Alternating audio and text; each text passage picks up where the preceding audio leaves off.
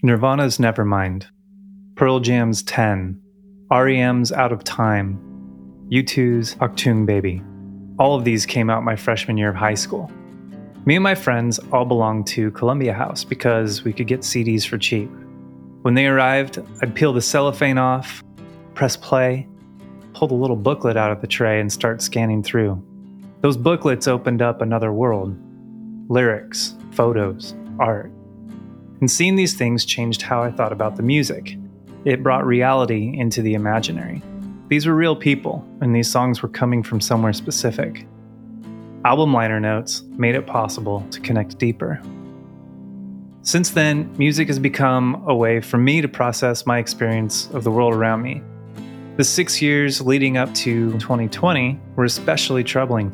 The political landscape of a changing America and the way the evangelical church responded was disorienting and discouraging.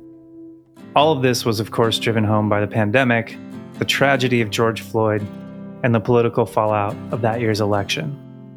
I once again turned to music to sort out my thoughts and feelings, and the result is my most recent album, Halflight. My name is Joe Day, and these are the audio liner notes for that record. In each episode, I'll zoom in on one track with a guest, songwriters, authors, friends new and old.